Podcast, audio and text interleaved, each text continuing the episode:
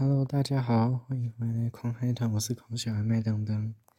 然后今天要来分享，嗯，十个世界上最奇怪的运动之一。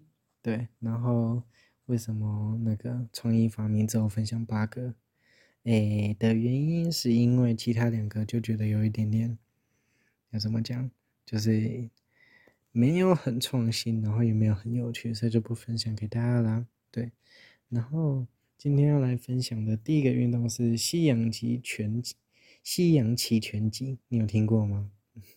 我相信你应该没听过。西洋棋拳击，简单来说就是结合这两项运动。然后在拳击赛事或者你说西洋棋赛事中呢，这个比赛会分成十一局，然后每一局都会先比一局十二分钟的快棋。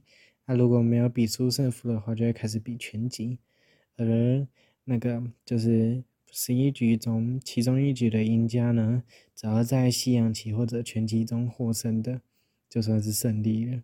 对，那今天的分享就到这边结束喽。嗯，感谢大家收看，我们下一个一分钟再见了，大家拜拜。